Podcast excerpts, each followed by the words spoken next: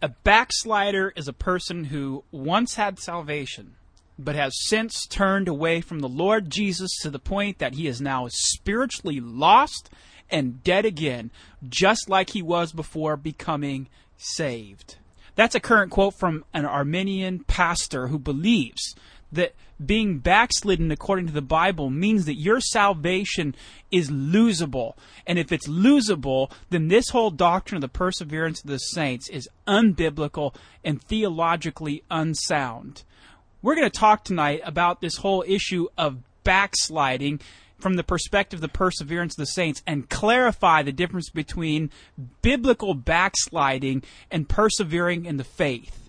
So stay tuned with us tonight on Sinners and Saints. In an age of moral bankruptcy, political sleaze, theological confusion, and aimless religion in a mindless church, we're addressing the need for a Bible based, intellectually rigorous, 21st century Christian faith. This is Sinners and Saints Theology with an Edge. Mm-hmm.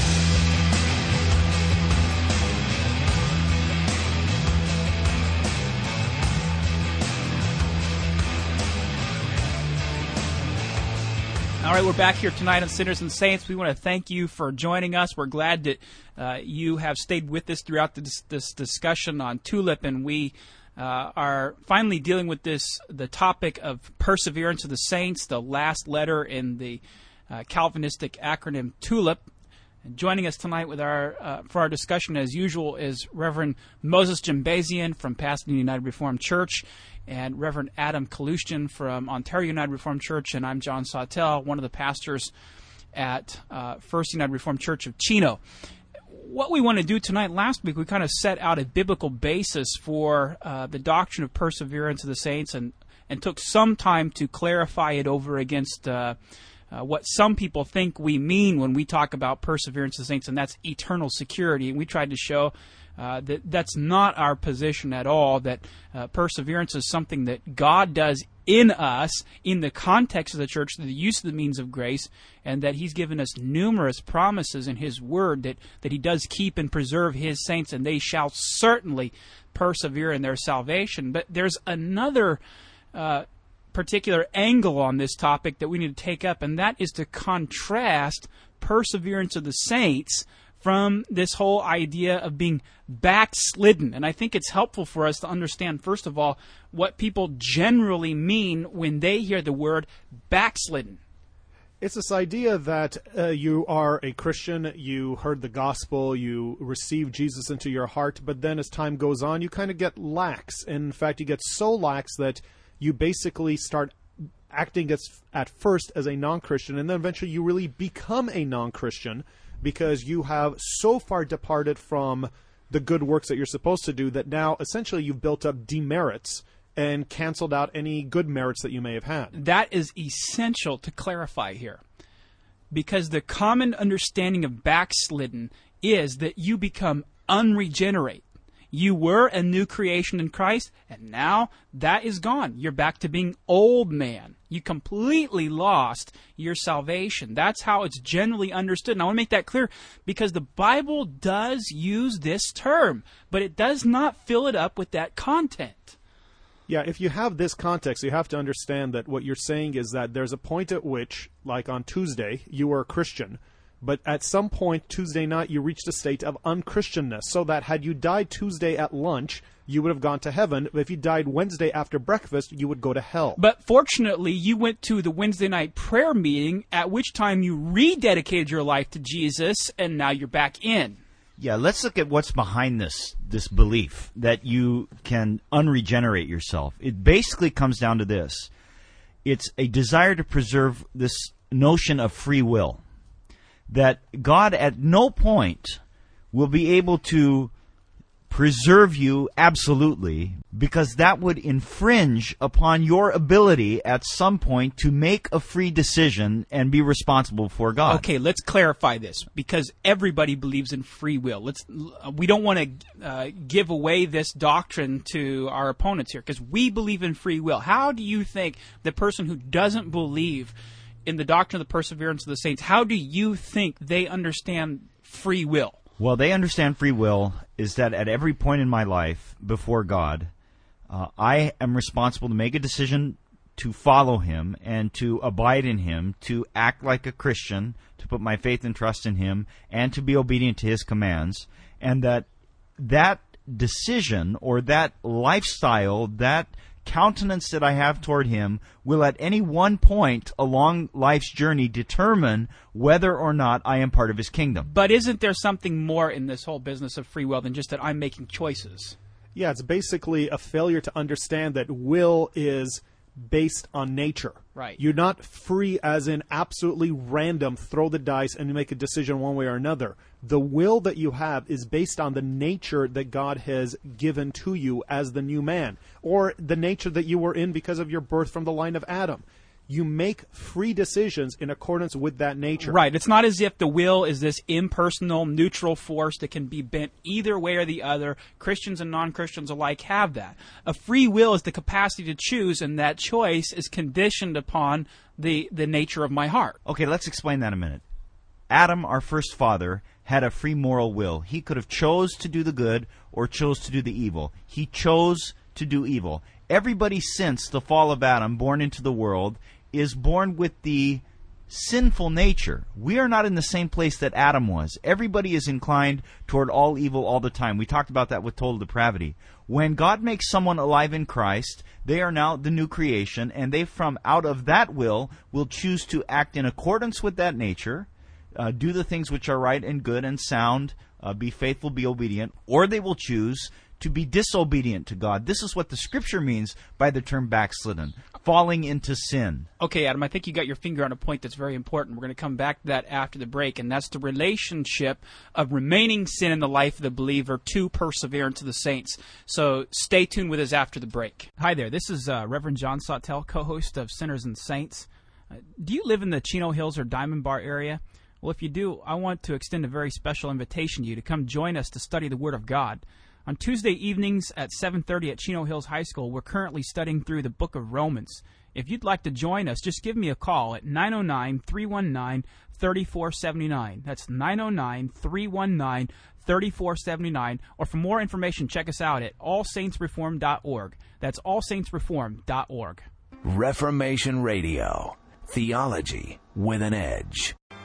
Come to worship God at the Pasadena United Reformed Church. Worship Him in spirit and in truth. Hear the gospel faithfully preached. Rejoice in the God of your salvation. Come and join us on Sunday mornings at 9 a.m. and Sunday evenings at 6 p.m. We are located at 226 West Colorado in Arcadia off the Santa Anita exit of the 210 freeway. Call us at 866 99 United or visit us at urcsocal.org. Hi, this is Pastor Bureau of Grace Evangelical Church in Torrance. We are a new Reformed church serving all of South Bay. As a member of the United Reformed Churches of North America, Grace Evangelical Church emphasizes the preaching of the gospel, weekly administration of the Lord's Supper, catechism of our children, and emphasis on the singing of the Psalms, all in a family friendly atmosphere. Come, worship with us. You can reach us at area code 310 782 7019. All right, we're back here tonight on Sinners and Saints, and we're dealing with the whole issue of the perseverance of the saints, or if you like better, maybe the preservation of the saints, that God preserves His people in their salvation, and that certainly will happen. They certainly will persevere in their salvation. And we're contrasting that over against the popular conception among many evangelicals of this idea of being backslidden. That I as that me as a free moral agent can choose to reject Christ even though I'm a Christian and repudiate my salvation and in actuality unregenerate myself. That's a pure act of free will. And we're arguing as Calvinists, no, you cannot. Your free will is not so free as a regenerate person to unregenerate yourself and reject Christ. Yeah, think of it like this every man born into the world is uh, sinful in rebellion and unbelief, and he's walking down a certain path, okay? And uh, he's dipping his mind and he's dipping his actions into all kinds of disobedience along that road. But God comes by his grace and saves that person. He takes that person turns them around, pays for all of their sins, and now puts them, as a regenerate person, on the path to life eternal. Now, certainly a Christian at that point can get off on the side of the road and dip himself into all kinds of things that are similar to the things that he was doing before he was saved, but he can never place himself on the path again to destruction. There's no teaching in the scripture of that. Well, they will argue, however, that there are texts such as Hebrews 6 is one of the main ones they go to, uh, starting at verse 4. For in the case of those who have once been enlightened, and have tasted of the heavenly gift, and have been made partakers of the Holy Spirit, and have tasted the good word of God, and the powers of the age to come, and then have fallen away. And they say, see, you can fall away after you've tasted all these things. But there's two problems with this view. One is, as you continue on, it says it is impossible to renew them again to repentance. So, if falling away as they understand it is true, number one, you can never ever be restored. So, you basically get one shot at Christianity. But more important to our argument is verse 9. But, beloved, we are convinced of better things concerning you and things that accompany salvation. In other words, all these other things were not salvific. They deal with something called covenant, which we've talked about at other times, but it is not speaking of individual election and salvation now, and justification. That's a very important text to bring in on this issue because very many, very often people who hold this doctrine of uh, backsliding, this Arminian understanding of backsliding, point to this text and say, "See, you can have all of these things. You could basically be regenerate." That's what they argue the person in Hebrews six is, and you can lose it. See, it's as if you fall away. But this text does not support your position at all because, as Moses points out, that person in view in Hebrews 6, it says it's impossible to restore. And nobody, as far as I've read among these Arminian, this Arminian view of, of, of back, the doctrine of being backslidden, believes that you can't be renewed. They will argue you can be renewed. Whole ministries are set up to renew and restore and re-regenerate, if you will, people who are backslidden. This text doesn't support your position. Yeah, let's be clear about what we think Hebrews 6 is saying. Okay, Hebrews is written to an audience who, you know, much like us, people in the church, people who hear the gospel preached, people who hear the law of God preached, people who are instructed on a daily basis about how they ought to live the Christian life. They are given the sacraments of baptism and the Lord's Supper, and then willfully forsake it for the rest of their lives. Uh, there are certainly people in true churches who hear the preaching of the word, they come into contact with all these things, but to the end of their life will reject everything that they've been taught. They will reject God in unbelief. And yes, it is true that though they have an outward position in the church, though they have had contact with the gracious words of God and the gracious sacraments of God, reject all of these things. And it is true at the end that they will not have the position of salvation. But the point there is they never did. They were always hypocrites. They were always ones who were just playing church or playing Christianity. Nobody who has a true salvation in the Lord Jesus Christ, who has been elected by God and saved by His grace, will lose that salvation. Okay, but what about this? Uh, Luke chapter 22, where Jesus uh, says to Peter, uh, I've prayed for you that your faith may not fail. And you, when once you have turned again, strengthen your brothers. In other words, they're arguing from this text that Jesus is clearly saying to Peter, You're going to lose your salvation. And once it's restored to you, then you go out and serve me again. But that can't possibly be even from that text because we believe we are saved by grace alone, through faith alone, and the faith here is not going to fail because Jesus prays, Your faith will not fail, but something grievous does happen here. Peter does sin by denying his master, and Jesus says, In your state of salvation, though you have committed such a grievous sin against me, Yet I pray to the Father that he will again restore you to the fullness of your assurance and life. That's right. You're supposed to contrast Peter with, say, Judas. Uh, Peter and Judas have very similar sins. I mean, Judas betrays Jesus Christ. And so does Peter. Peter denies him. Peter denies him, yeah. And in some ways, Which is Peter's worse. sin is more heinous. I mean, Peter loves himself and his prestige so much that even to a little a Jewish girl, he will not admit that he was a follower of Christ and that he was with him for most for these last couple of years. But the point is that the reason why Peter stays and is goes on to become a preeminent apostle and is uh, even composing the scripture by the grace of the Holy Spirit, the reason why he doesn't, Judas doesn't, is because Christ has prayed that he will persevere when it was written of Judas long before that he will not persevere. In fact, his evil heart, which was evil all along, will be exposed and be left in that condition. Let me see if I can tie this into the Reformed understanding. Because we do believe, as Calvinists, that someone can seriously, seriously sin against God and appear to even have fallen, yet not wholly or completely. The canons of Dort say, by enormous sins, they very highly offend God, incur a deadly guilt, grieve the Holy Spirit, interrupt the exercise of faith, and very grievously wound their conscience. But then it goes on, chapter 5, article 6.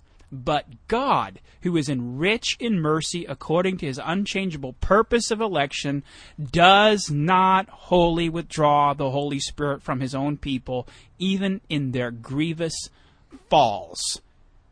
That's the same thing that Jesus is describing here with Peter. I pray that your faith will not fail. You sinned. You're going to sin, Peter. You're going to fall, but you're not going to so grievously fail that you are unconverted and unregenerate. You may lose the light of God's countenance for a moment, but God, who is rich in mercy, according to the purpose of election, will sustain that seed of regeneration in you and He will call you back to your senses, and you will devote your life faithfully to serving the Lord. We come back after the break. We're going to continue to deal with some more objections and compare and contrast this backslidden doctrine over against perseverance of the saints. You're listening to Sinners and Saints on 99.5 FM, KKLA. Hi, this is Reverend John Sawtell, pastor of Congregational Life and Outreach at First United Reformed Church of Chino. We are a Protestant, Bible based, family oriented church committed to proclaiming the gospel of Jesus Christ. We are located just off the 60 freeway at Mountain Avenue in Chino. We worship at 10 a.m. and 6:30 p.m. every Sunday. If you'd like more information about our church, give us a call at 866-99 United. That's 866-99 United. Are you looking for a church that values the Word of God and the rediscovery of its riches in the Protestant Reformation? Hi, I'm Pastor Adam Kalustian. I want to invite you to join us at the Ontario United Reformed Church. We worship on Sundays at 10 a.m. and 5:30 p.m. Take the Euclid Avenue exit off the 60 freeway, go north one block to Philadelphia Street, turn right, and you'll see us. That's the Ontario United Reformed Church, 866 99 United. All right, thanks for joining us here. We're in the last segment tonight talking about uh, the doctrine of perseverance of the saints. And by the way, if, if you want to know more about this, please get in touch with us at 866 99 United. We've also been using uh, a number of references from the canons of Dort, one of our doctrinal standards again tonight. If you'd like that, contact us 866 99 United. Happy to send you out a free copy. And here we've been contrasting this uh, sort of popular understanding of being backslidden over against the doctrine of the perseverance of the saints. And we've been arguing you cannot unregenerate yourself, which is the popular conception really of backslidden. Um, because God will certainly see to it that you persevere in your faith. But now let's take out this realm sort of of the theoretical and doctrinal, bring it down to the practical. I'm going to read a quote here from somebody who holds this backslidden view. He says, When I come across a person living in fornication, in adultery, or walking after the flesh, and he says, Don't worry about me, man. I accepted Christ at a Billy Graham crusade when I was a kid. And yet the person is a drunkard and a fornicator, and he says, Once I've been saved, I'm always saved, so don't worry about me. Believe me, this guy says, I'm going to rattle this guy's cage as best I can. That's a good thing to do as a pastor, is to remind this man that you cannot continue on abiding in sin. But the thing is that we would have said the exact same thing to him. It's almost like it's a gotcha. Yeah. No. Th- This is a critique of the perseverance position. See, here, you just proves it. This guy cannot abide. See, it proves that Christians uh, are responsible for abiding in the vine. And by this behavior, he's showing he's not abiding in the vine. He fell out. He's unregenerated himself, in a sense. But Jesus confronted the Pharisees who were convinced that they were keeping the law, and he said the same thing to them. You are whitewashed tombs. Inside you are filled with dead men's bones. The fact that somebody believes himself to be regenerate does not make him regenerate. Yeah, it doesn't doesn't uh, trump our argument that God preserves His people. We would tell this guy, well, first of all, we'd slap him under church discipline and say you are not living in accordance with the profession of being a Christian, and if you don't repent, then you have no reason to believe that you are a Christian, and we'll put him literally outside the camp. We will say you no longer have any reason to believe, nor do we have any reason to believe that you are a true Christian. Okay, so so what you're saying pastorally, we don't just ignore this, even though we hold the doctrine of perseverance of the saints. We don't ignore it when somebody uh, manifests this kind of scandalous, sinful behavior and say, "Oh, that's okay, brother. Uh, you have every reason to believe you're saved because we believe in the doctrine of the perseverance of the saints. You believe all the right doctrine, so it must be okay." No, what we would say is look, you are obviously still succumbing to the old habits. And though a child is expected to walk, we know he's going to fall. We lift him up again and we encourage him to walk. We do the same with someone who has professed faith and then lives in a manner that shows an ungodly walk. We remind him that this cannot be. If he repents of it, then we know God is working in him. If he doesn't, then we tell him, you do not have any of the fruits of regeneration. We don't believe you've ever been saved. Okay, but can a true regenerate person do this? Yes. Sadly, yes. Well, I yeah, I mean you have to say yes to that. Otherwise, what do you do with somebody like uh, King David? I mean, King David, who was the man after God's own heart. That's what the scripture calls him, okay? King David, who has all of the advantages, not only outward advantages in the world, but all of the spiritual advantages of contact and communication with God Himself, of leading God's people, of being uh, of being enriched by the Word of God and by the law and the prophets. The one who spent so much time meditating on the on the glories of God and worshiping Him. This guy set his heart after a woman that was not his and committed adultery. And what do we say about David? We don't say, well, David lost his salvation and then got it back. We say that a sinful man who was at the same time a saint of God fell into sin and was God dealt with him and brought him back into an obedient state.